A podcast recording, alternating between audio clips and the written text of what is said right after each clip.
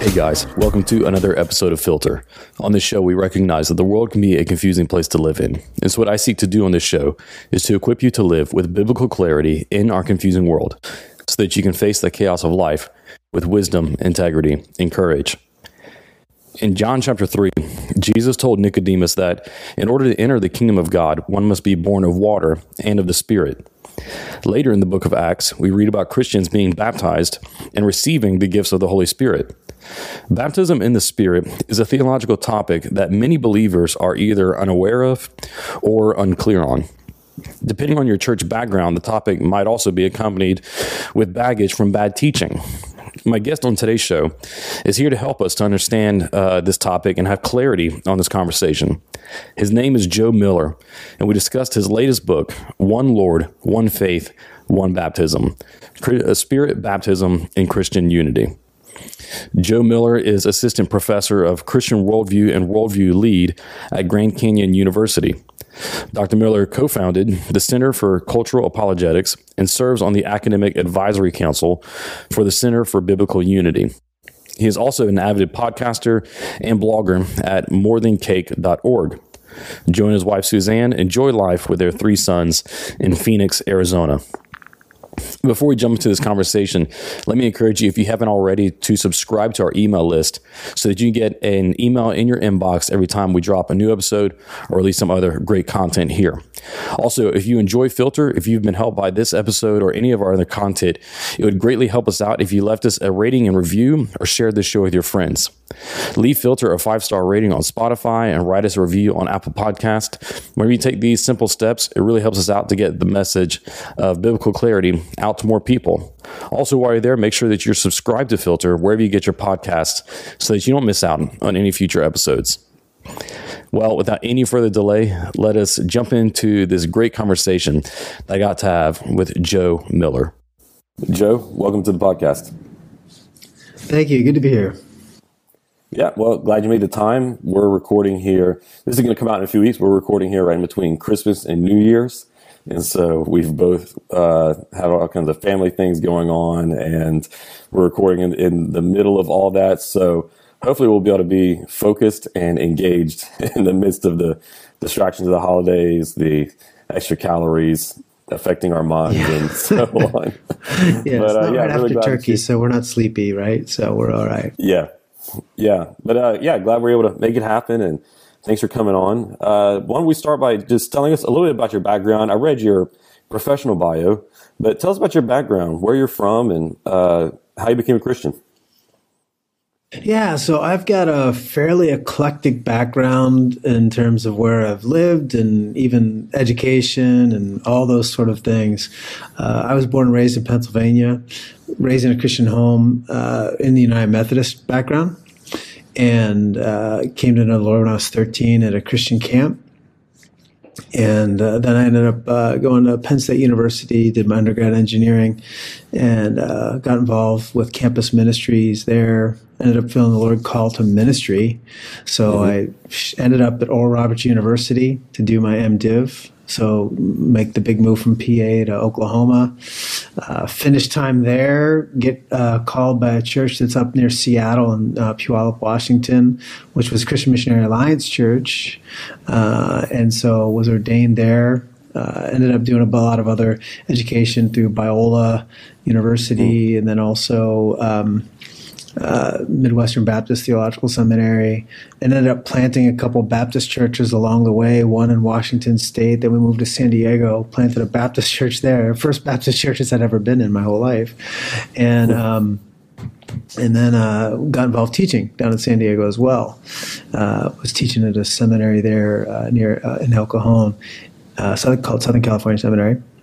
And then just recently moved with the family. We're here in Glendale, Arizona, teaching uh, full time at Grand Canyon University. So kind of lived all over the place. Got the eclectic. Uh, muddish theological church background, and uh, along the way, got a wife and three sons. So, and a Yeah. Yeah, beautiful pup. For those of y'all who are listening uh, on audio, you're missing out. He's got a, a beautiful miniature mix of a Little mini doodle doodle, yeah. yeah, mini doodle, uh, mix of golden doodle, beautiful dog. Um, yeah, very cool. You, you, you definitely have a uh, you, you have a healthy mix of a theological background there with the different denominations and schools. Uh, that's interesting. I didn't know that you had uh, planted some churches. Yeah, yeah. So Yeah. You- I know you you're busy with the planter on those pastor thing. That's why I'm sympathetic to how busy you are, brother. Yeah, yeah. Were, so were you were, were you the lead planter on those teams, or Yeah. uh, or, Yeah, yeah. So on the two that I did, I was sort of the lead, but we we did a plurality of elder. We have an elder plurality model in both cases. So, uh, you know, I, I was sort of the when I was accepted by North American Mission Board NAM as sort of a supported missionary for both of those. So in that sense, I was the lead. But on ground, I had a shared leadership model that we did. So yeah, related, by the way, to a book I did in 2017 called Elders Lead a Healthy Family. Not related to this interview, but yeah, that's Okay. where a lot of that was born out of as well. Okay, very cool. Yeah, so I don't think I mentioned before that uh, I'm a church planter, and so Yeah. uh, and through that, oh yeah, I didn't realize it was a plant. I know you mentioned you were a church, you were a pastor. I didn't realize it was a plant Yeah. though. That's cool. yeah, well, we're uh, eight years old now, um, Hmm. and so uh, I don't know at what point you stop calling yourself a plant. So I haven't figured that out. But uh, yeah. But yeah, so I'm, I'm a church Yeah. planter too. I led a team. We got started in 2014, and uh, we have a plurality of elders as well. Uh, we Oh, were nice. supported by NAM uh, and a couple other Baptist entities. So, uh, so yeah, a lot of overlap in our stories there. Uh, we we could do another podcast episode talking about church planting and all that. all Yeah. that fun.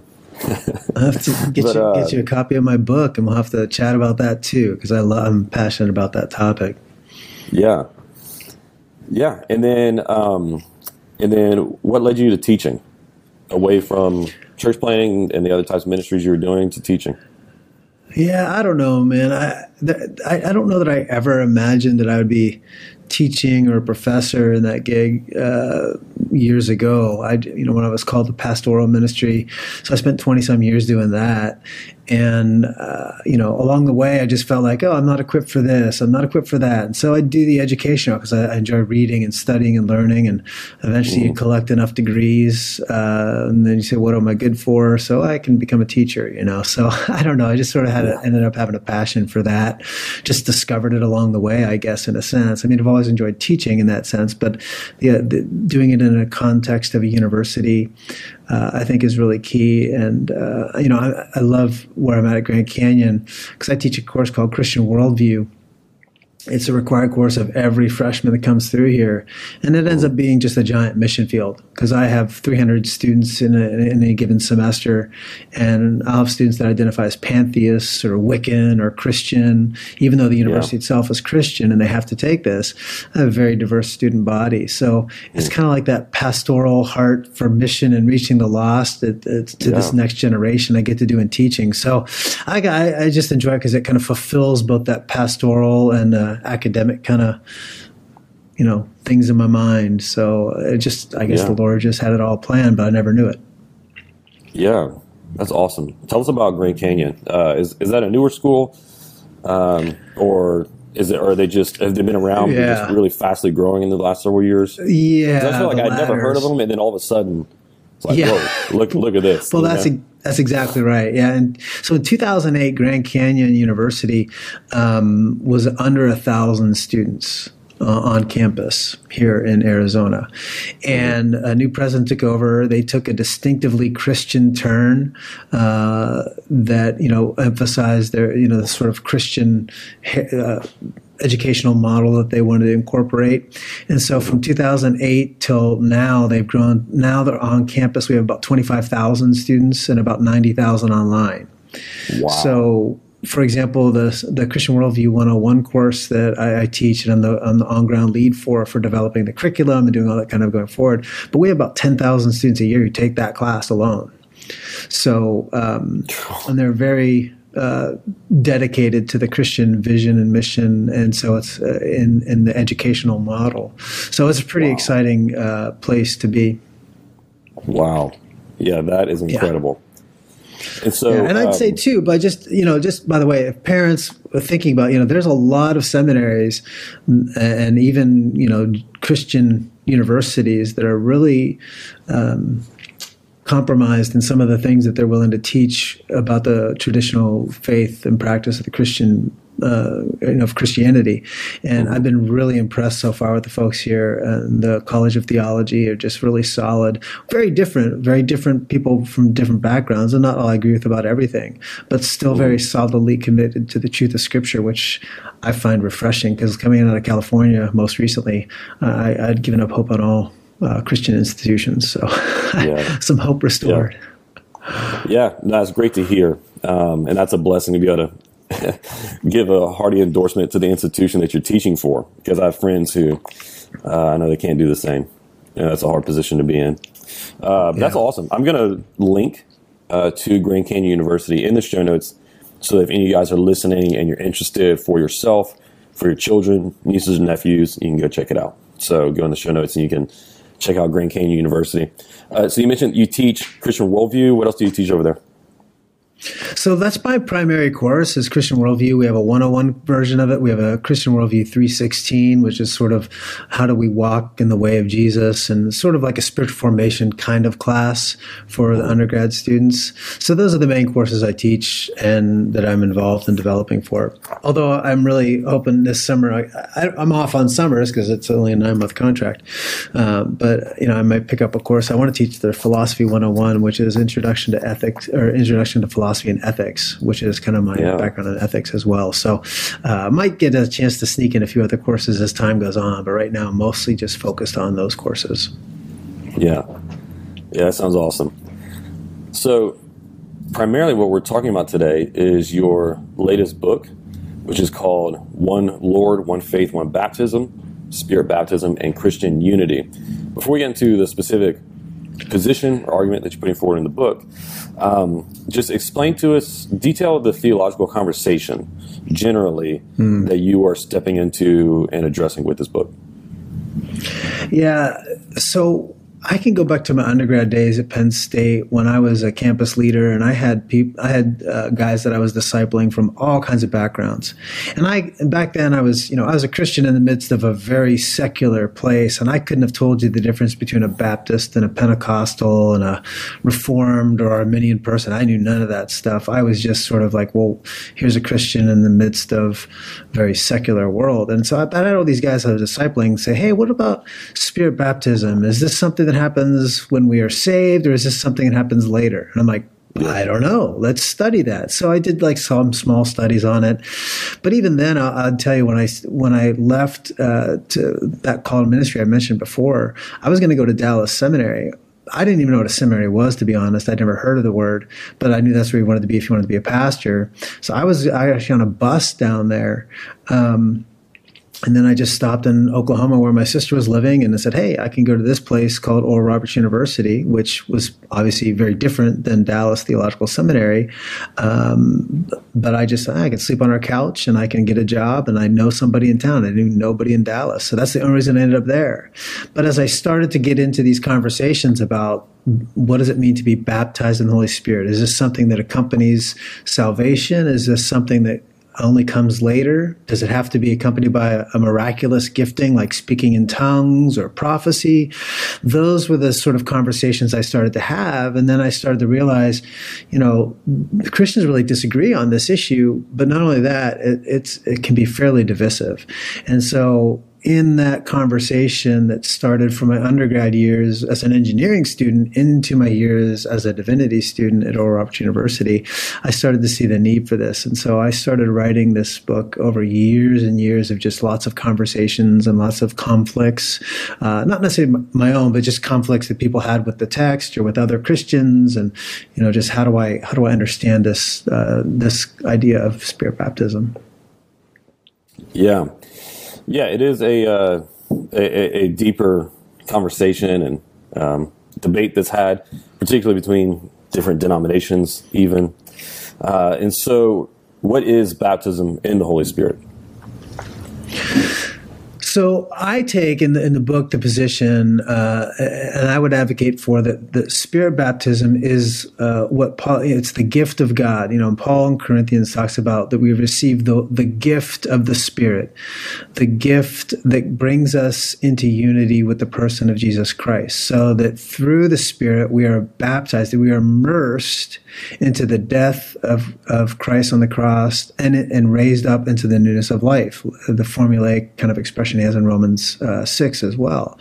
So I, I would I argue that spirit baptism in the Scripture is that immersion into the death and life of Christ that brings us into uh, restored relationship into salvation with God.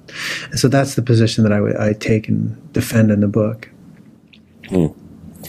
So I know that in uh, more charismatic denominations and uh, Pentecostal ones, they argue that uh, you have to have two baptisms, one by water and then one in the Spirit, which is usually what they mean by that is an accompaniment of um, some charismatic gifts, whether yeah. you, most often being speaking in tongues uh, or something along those lines. So, mm-hmm. is your definition that you're putting forward different from theirs? And if it is, why why is yours different? Yeah.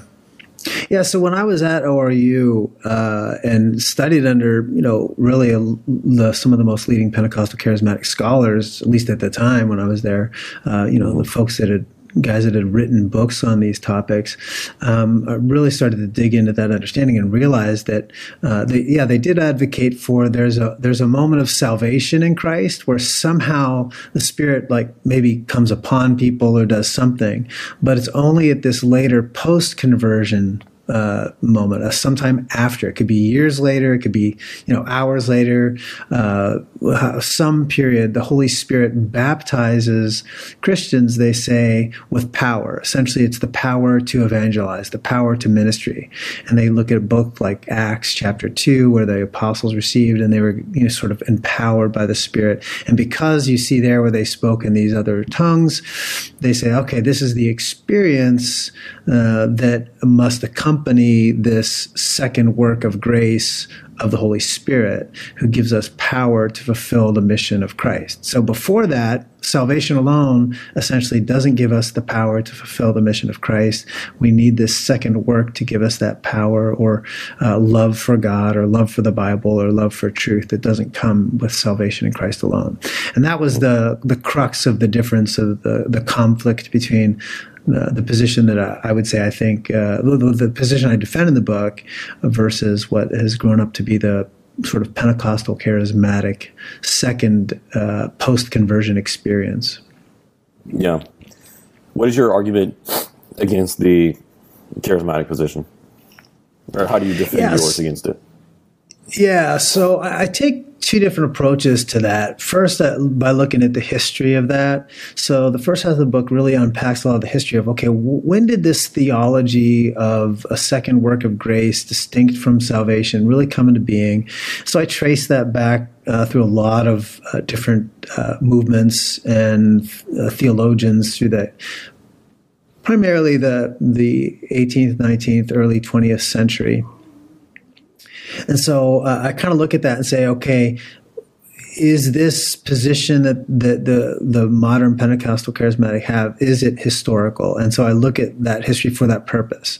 And I say, well, look, it's really a, a very modern convention, the idea of segregating the work of the Spirit from the work of Christ into two distinct things. And so it kind of show that historically it just doesn't seem to have much credibility. And then the second half, I look at the biblical uh, passages, you know, primarily Acts 2, 8, 9, 10, and 19, but a lot of the other supporting passages in Paul, Old Testament uh, prophecies like from Joel regarding uh, the, the promise of the Father, or Spirit baptism, um, and then say, do these does the scripture teach this sort of idea of a second work and so uh, looking at both of those things both history and the biblical record uh, is where i came down to in my own life after a lot of years just realizing that okay this is just the, the what the scripture teaches about the the experience of the spirit uh, uniting us to christ is not uh, as some second post conversion experience. And that, that's how I defend it through those two sides, though. Yeah. What do you think is the importance of really grasping the Holy Spirit's work in our salvation and uniting us, binding us to Christ, as you were saying, because I think that often in non Pentecostal traditions, uh, we very often talk about salvation and make no mention of the Holy Spirit. Uh, Yeah. Coming to Christ and being saved, uh, becoming a Christian, and usually the Holy Spirit is not in that conversation at all, or just later. Like, Yeah. oh yeah, and here's a bonus. you know. yeah. So, what do you think is what's the importance of us um, understanding this? And you know, do you think that many non-Pentecostals uh, really understand that importance? Yeah, you know, that's a great question because, you know, kind of goes back to my sort of muddish denominational background, you know, being in, connected with some Baptists and, you know, Wesleyan tradition through the United Methodists and Christian Missionary Alliance. You know, it's funny because when I encountered the Baptists, there really is almost sort of this hush hush kind of thing. Like don't talk about the holy spirit almost attitude. Like you know it's just the holy spirit never gets discussed in the salvation process uh, in the work of, of ministry and life. Just sort of like there's a almost um, silence theologically about the work of the Spirit. And so I think the beauty of the the Pentecostal charismatic movement was in that it did bring to the foreground the importance theologically of the Holy Spirit and, and the work of the Holy Spirit in the life of not just collectively the church, but also the individual believers. And I think historically that's always been there. It's just I think we have movements today that sort of, because we're afraid of controversial things, we kind of uh, ignore topics that may lead to, um, you know, people to be upset or frustrated with us. So I don't know. It's just weird that that's there. But that's that's one thing. So emphasizing the Spirit, I think, is the counter to a lot of, let's just say, a lot of the Baptist theology that tends to underplay or almost ignore the work of the Spirit. On the side of the charismatics, this and Pentecostals, this is really important because, as I outline in the book, there's a lot of divisiveness that came denominationally uh, through this idea that the work of the Spirit somehow creates is, is somehow creates a distinction between Christians who are saved versus Christians who are saved plus. Right, this mm-hmm. there becomes a first class and second class Christians, and you see this a lot in the writings. I, I don't think a lot of people today, even in the Pentecostal charismatic, really uh, embrace some of this tradition. I think they've moved away from some of this a for, and I'm glad they have. But but there's still this sense even today. Uh, you can see it in the writings of old, like guys like Smith Wigglesworth. I talk about in the text. He talks about like how literally, you know, hey, when you come to salvation, you're like a you're like a tree that's not being watered. You're like a a tree that's almost dying. It's it doesn't have vitality. It doesn't have life. And so only when you have this second post conversion experience can you truly love God? Can you truly mm. love the word? Can you truly accomplish anything for God? And it almost makes salvation in Christ this sort of like dead thing that, oh, it happened to me, but nothing really changes. Only when you have this other experience. And again, that creates these, these two classes of Christians that is very problematic and disconcerting because it creates this divide between believers, which is the opposite of what Paul is reinforcing in his discussions of the Holy Spirit in 1 Corinthians. Yeah, I know that in some Pentecostal traditions, they also have a very different view of the Trinity than what we'd call, you know, the historic Orthodox position. Do you think that the, these different views of the mm-hmm. Trinity affect this different view of like salvation plus, if we can put it, as you said before? Yeah. Um, no, I don't think that there's a logical connection between those two things, the Holy Spirit and the Trinitarian concept. Um, so there, basically, when you get into the er, the early 20th century, you have three divisions of the of the Pentecostal sort of idea of you know what what is Pentecost, right? This Pentecostal label gets applied to three different groups within that. One of those groups was oneness Pentecostals that you're bringing up that they rejected the Trinity.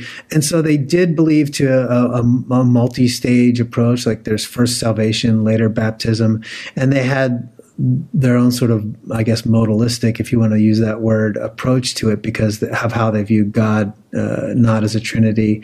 Um, so yeah, you had some different formulations of it based on their view of the Trinity, but there's nothing within Pentecostalism itself or within this idea of a, of a two stages or, you know, salvation plus kind of model that would lead to a oneness Pentecostal thing. Mm. Yeah, I was wondering more the, the other way around. If it was the the oh. oneness theology that would lead to the the salvation plus yeah. position. No, I don't. I, you know, I, I don't. Rec- I haven't read anything that would imply that the oneness thing preceded that, because in the history uh, of all of those folks that I had looked at uh, that were sort of predate modern Pentecostalism, uh, as we would know it, like say in the Assemblies of God, which didn't get formed until like 1916.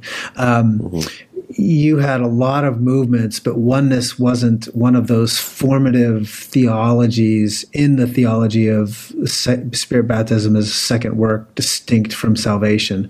So that wasn't any of the anything within the formative groups, at least not uh, significantly. That I would say it was a. It, I have no awareness that would be a significant precursor to it. Yeah, yeah, super interesting. Um, my in laws, there's a whole section of my uh, of the family on my in my in law side that are apostolic Pentecostals, and uh, at Christmas this last weekend, uh, one of the guys was there with a hat from their church, and I noticed on the Yeah. back of the hat was written, uh, "Our God is one," and uh, Mm. and so you know that that oneness Oh. theology was fresh in my mind Interesting. after noticing that. Yeah.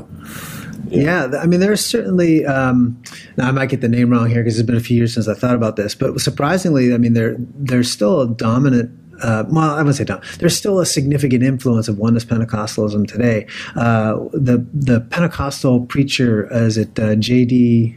Uh, what is his name out of Texas? Boy, it's been a few years since I've heard of him. Uh, there was a big, uh, big church down in uh, Texas that was a oneness Pentecostal. Um, I'm drawing a blank on the guy's name right now but uh, you know, large ten thousand member church. Uh, So they're still around. They're still influential. It's just Yeah. it's not talked about as much significantly. I don't know why. Um, it should be. It's an important Yeah. issue. Yes, one of the primary driving uh, forces in your book is is the importance of baptism in the Spirit for Christian unity. And so, uh, what points do we need to agree agree on in terms of baptism in the Spirit in order to have unity? Yeah.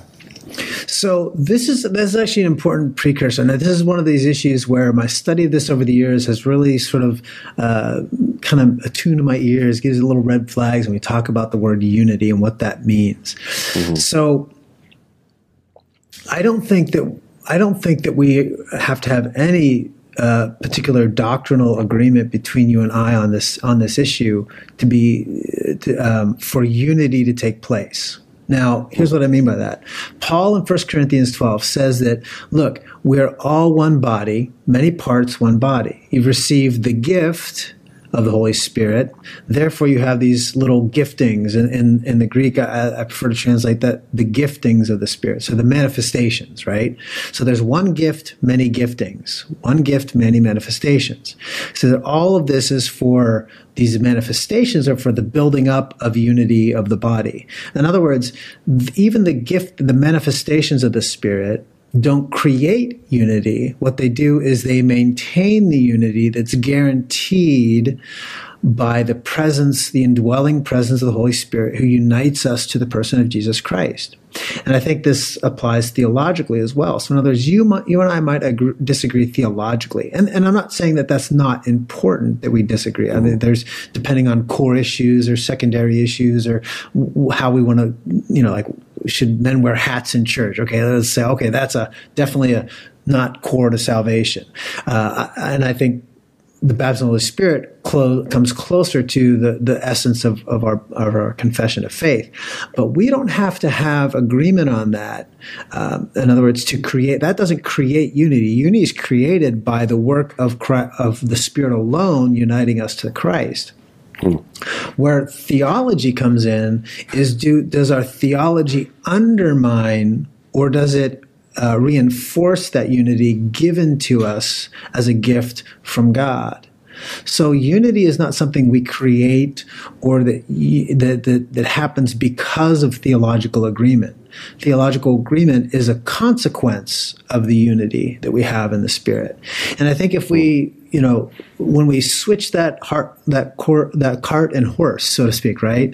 Uh, you know, theology is what is drawn behind the, the horse, so to speak. That's the cart. Um, and when we try to flip it, that creates just as much division as anything else, because that's exa- exactly what happened historically. Because the Pentecostal charismatic put their theology of the Spirit as, you know, the cart ahead of anything else, it created massive division. So even if we have right theology, theology, it can create division if we don't realize that our right theology is what comes in tow from the work of God in us to, to give us, sort of in a philo- philosophical term, ontological unity. That's the very nature of the church is to be unified in the Spirit. Does that yeah. make sense, I guess? Yeah. Yeah, absolutely. And I, I think that it's a good point um, that our unity as the body of Christ is something that is established by the work of God and not by our mm-hmm. work. Because I do think that we can tend to, and even it was kind of implicit in my question, that unity is only possible whenever we agree on certain concepts. Yeah. And positions. Mm-hmm. And like you said, to a certain degree, that is true. Uh, we can't um, have fellowship with people who are um, preaching or believing in heresy, things that are core to salvation, you know, so are those that, that list that would be in the Apostles' Creed. Um, yeah. But uh, yeah, but even beyond that, mm-hmm. uh, that yeah, yeah, there's there's an ontological unity created by God that we must recognize and then yeah. seek seek yeah. the outworking well, and, see, manifestation this, of that. Yeah, and that's why this is so important because see the thing is we think we can create unity by simply creating agreement. This is where we get into the air of a lot of uh, ecumenical type concepts. Well, you know, if we can just come, if we can just agree on these new on these theological terms, somehow that will create unity. But that's not what unity isn't created by the church. Unity is a manifestation of the work of God in us. So we can't resolve the conflicts, especially for those that are teaching heretical doctrines. And not, i don't mean the Pentecostal charismatic at this point. I'm talking about the kind of Pauline people that you know you were referencing there, saying like deny, like say the deity of Christ or something like that. So let's take mm-hmm. that. Where see they don't have unity to begin with. So there's nothing I can do to create. I can do to create unity. I can't through a system of theology, invent a structure that will provide unity. Unity is a gift from God alone. And only yeah. when I have that gift can I then live out that unity through theological understanding and through practices and stuff. So that either reinforces it or undermines it, but we can't create it. And I think that's where, you know, some in the reformed camp, I'm picking on everybody today, some in the reformed camp, I think over overestimate the value of our theology in thinking that it is the power that unites us, but it's not. It's the Holy Spirit who's the power who unites us. Mm. Yeah, that's good. That's good. It makes a lot of sense. So, in part two of the book, you work out the uh, biblical case and arguments for this unity in the Spirit, uh, or this finding unity through baptism in the Spirit. Uh, a lot of chapters here in this section that work this out, but uh, I thought I'd, it'd be uh, beneficial to kind of hear the way that this argument works out. So if we just talk through some of them, uh, you talk about the yeah, sufficiency of Christ. And so how does that work into this? Yeah, so this is where, you know, in addition to sort of unpacking or exegeting some of the key passages like two, Acts 2, 8, 9, 10, and 19 that are the core of the Pentecostal charismatic traditional argument. Um, I, I, try to pick up some of the theological themes of Scripture uh, that are that play into the interpretation of these key passages, and the sufficiency of Christ is one of those that really is important because Paul's entire you know corpus of theology is that Christ alone is sufficient for all things. So if Christ isn't sufficient, then, you know, then we don't have the hope of the coming of the coming age of the resurrection that we can live and walk in unity so the sufficiency of christ through his through his work alone, through his death and resurrection, is able to accomplish all that God has planned for his people. I mean, that's a key theme of Paul. So the problem I had, uh, you know, when when I you know years ago as I started to look into the Pentecostal thing as I started to take these classes with at Oral Roberts University is that like ultimately what seems at stake here is is Christ enough is Christ sufficient and the answer when you take this historic doctrine of a second work of grace that's necessary it's almost like it's the work of Christ is incomplete until you receive this second thing mm-hmm. so Christ is not sufficient now, I know that nobody in word would say, oh, well, of course Christ is sufficient. Everyone would say that. But if you have a theology that undermines that belief or that, that claim that Christ is sufficient, then you have to either reject the claim that Christ is sufficient or change your theology. So for me, it seems like if we all want to embrace the sufficiency of Christ, then we can't embrace a theology that says that Christ alone is not sufficient uh, and that we need the Holy Spirit to create this second uh, empowering work, which also really divides the Spirit, the work of the Spirit, from the work of the Son. Uh, you know, the Spirit is doing something that the Son could not accomplish. That seems to create a conflict, and, and I think in the New Testament.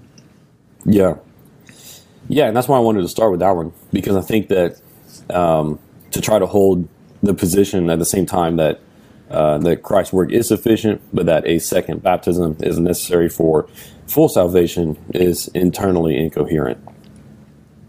Mm-hmm. Yeah, yeah uh, exactly right. And and I think it took a lot of years of listening to stuff to figure that out. Like, wait a second, what are we really saying here? You know. Yeah. Um, but I think once you realize, once you see it, then you can't unsee it, and it's like, oh, that's kind of yeah, that makes sense. Yeah. So you also write on uh, the new covenant established uh, mm-hmm. and full gospel, full salvation. Take us through one of those. Yeah, so the idea that the the church in Acts two, this is the birth of the church, right? Acts two, we see the church, the Spirit descends upon the 120 in the upper room, and they receive, you know, there's tongues of fire, and they receive, you know, they receive the Holy Spirit who was promised by Christ uh, when he was walking alongside his disciples before his ascension. So this is becomes the church, right? The, the ecclesia, the, the people gather, called out, right? So, uh, the, that is important then to understand that if this is when the church is born, this is the first of the church, that there is something unique happening in this moment in history right? So uh, this is where I think the the Pentecostal charismatic hermeneutic falls apart a little bit because what they'll do is they say, well, clearly, you know, they'll ask a question. Well, hey, were, were, were the apostles saved before the day of Pentecost? Well, sure, yeah, because they confessed Christ as the Messiah. Well, then they received the Holy Spirit. See, there's a separate distinction between salvation and the and the baptism of the Holy Spirit. But see, that's not really true. That's not really true. It doesn't hold up if we don't understand the idea of a new covenant. That God, had, they were under the under the old covenant. Yes, they were saved, the same as Abraham, Isaac, and Jacob would be saved under the old covenant. But the old covenant looked forward to the Messiah, the promised fulfillment. Uh, we look now back on the, the fulfillment that was made 2,000 years ago. So the idea that there's this distinct thing for them as the early apostles is not the relevant point of what's happening. What the relevant point is that the new covenant has been established. And the new covenant is the indwelling uh, power of the Holy Spirit who baptizes us into the work of the Messiah, the promised Messiah. So for all of us under the new covenant, there's a unity in that experience. Yes, for the early disciples, there there was a disconnect there between salvation uh, and the work of the Spirit because they were saved under the hope of a Messiah uh, in the future, right? But, but once the hope is, is is made real through Christ, there's no longer that divide between the work of the Spirit and the work of the Christ and what Christ did, because now we're living in this new covenant time.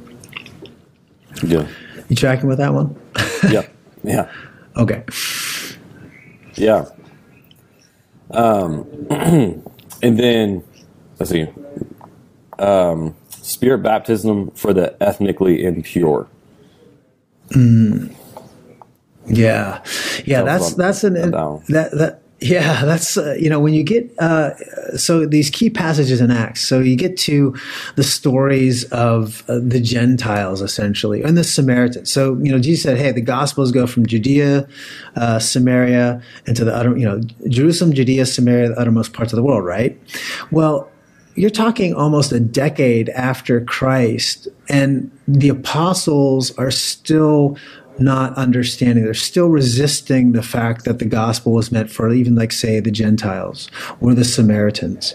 Um, so you have these stories that don't look good on the the apostles. Like it paints them in a pretty bad light but it's important uh, because what they are discovering is what christ really he was serious about this idea that the gospel that was given ultimately to abraham that you know god said to abraham through you all nations will be blessed. He was serious about that. All nations all peoples regardless of their ethnic origins. It wasn't just for the ancestors biologically of abraham isaac and jacob wasn't just for the nation national people who identified as israel it's for all peoples.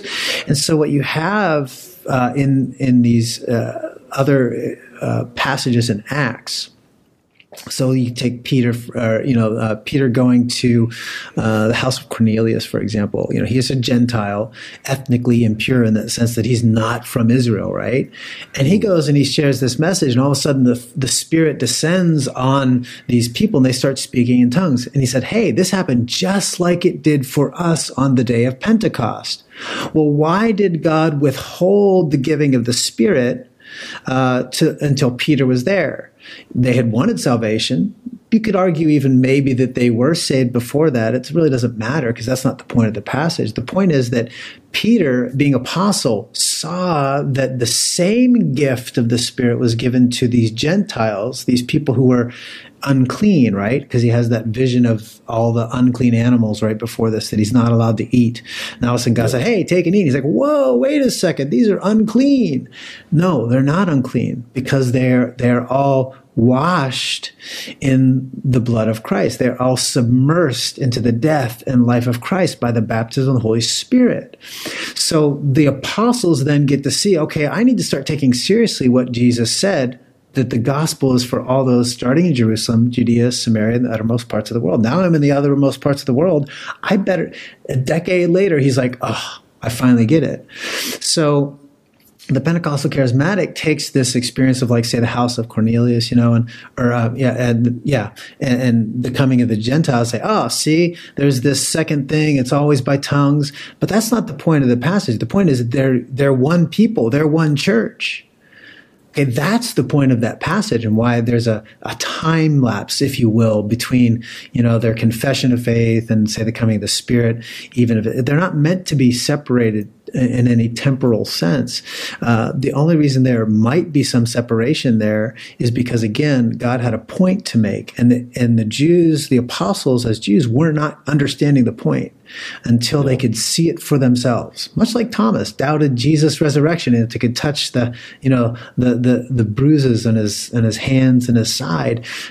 Peter and the apostles were doubting that the gospel, the, the fullness of salvation was for the world until they could see it for themselves. And then once they did, they realized, hey, these people are our people. We're one church. There's a unity of who we are. It's not we received the Spirit and they haven't, and there's two classes of Christians again based on uh, ethnic differences. Yeah, it's so uh, enlightening or uh, edifying where you read the book of Acts with an eye for the wide diversity of people that Luke goes at length to showing us come to Christ. Um, you know, people from different cultures, different ethnicities, men and women, rich and poor. I mean, just all over the spectrum. Yeah. That, like, just every single chapter in Acts, Luke is showing us someone else who is mm-hmm. coming to Christ, being saved, filled with the Holy Spirit. And mm-hmm. that's essentially what you're pointing out here is that we're reading the story of even the Jewish apostles themselves coming to see this that that God is the God of all peoples. He wants to be the Lord of all nations and ethnicities, um, and that the gospel is mm-hmm. for all nations and ethnicities and cultures.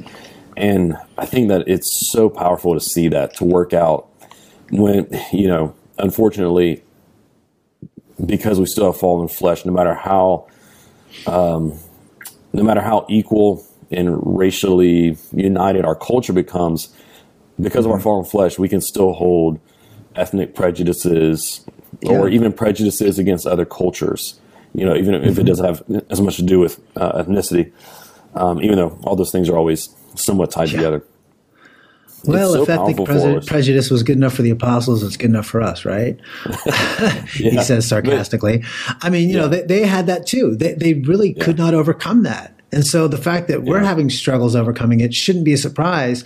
That's why we need the truth of what we're talking about here, uh, of Yeah. what the Spirit does to unite us as one people. Yeah, exactly. Sorry to I interrupt. I just, you know, that's, that's No, an exciting yeah. point.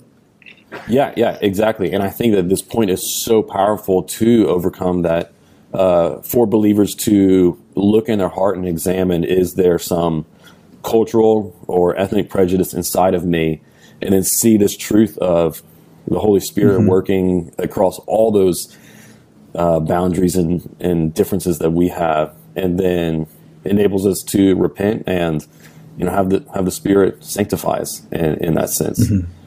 So yeah, I think that that point is so powerful, and once again, something else that if we don't emphasize and talk about the work of the Spirit in salvation for us non Pentecostals, uh, it's, it's something Yeah. else that we miss this this unity. Yeah, absolutely. Yeah. So uh, coming to the end of our time here, you know, we've talked about a lot, and there, there's a lot more from the book that we could talk about. But look, guys, you're gonna have to get the book if you want to hear more. We're not going to go through every Yeah. single chapter. Uh, just if, if there's one last thing that you want to leave our listeners with, uh, one takeaway that you want them to have from this episode, this conversation, what would that be? Yeah, you know, here's what I'll emphasize at the end because I know I get this. This comes across a lot. I get this on comments on uh, reviews about the book or other things that people have done. Uh, invariably, somebody of a Pentecostal charismatic background comes on and saying that I'm denying their experience or their encounter with the with God, and I address this in the book. But I just want to say that look. I understand that all of us have many experiences and post conversions encounters with God. I'm not denying that the Holy Spirit might have done something amazing in your life post conversion. Matter of fact, I hope he has.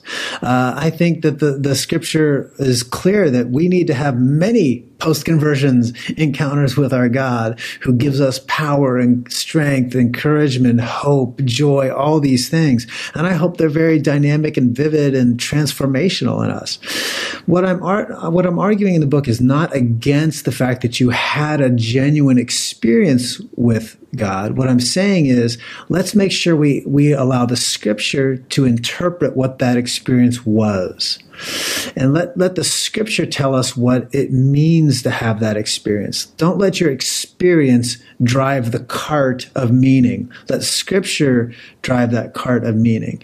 And so, for those that have had these post conversion vivid encounters, I, I'm not going to debate those things. You know, like this, that's not the point of this, at least. Um, what I would say is that yes, embrace whatever encounter you had, but make sure as you're talking about that encounter that you are talking about in a way that not only edifies those who haven't had the same experience, but also reinforces the unity we have through the one baptism of the Holy Spirit that brings us to the cross of Christ and, and saves us all. Because that's the source of our unity, regardless of how different our post conversion encounters with Christ are and the, what the work of the Holy Spirit does in each of our lives. We still have that core unity. So if you can you know, emphasize that core of unity uh, and talk about your experience in a way that uh, cre- that reinforces the unity given by the Spirit, then have at it. Uh, that, that's, I think, what I would want to encourage people to think about in terms of the framing their own experiences. Yeah, great. Once again, the book that we've been talking about today is Joe's new book titled One Lord, One Faith, One Baptism Spirit Baptism and Christian Unity. If you guys are interested in picking up a copy of the book, I'll have a link in the show notes below. So just uh, go down to the description on YouTube or podcast, wherever you're listening, click on the link to the show notes, and you can pick up a copy of the book there. Uh, I'll also have Joe's uh, social media uh, link there if you want to be able to connect with him and follow uh, the work that he's doing. Um, but Joe, just want to thank you for coming on the show today, uh, for making the time for this conversation. I enjoyed it, got a lot out of it, and I'm sure that our listeners did as well. Thank you, Aaron. Appreciate uh, that we get this together over the busy holidays, and uh, blessings to you, brother, and have a happy new year. You too.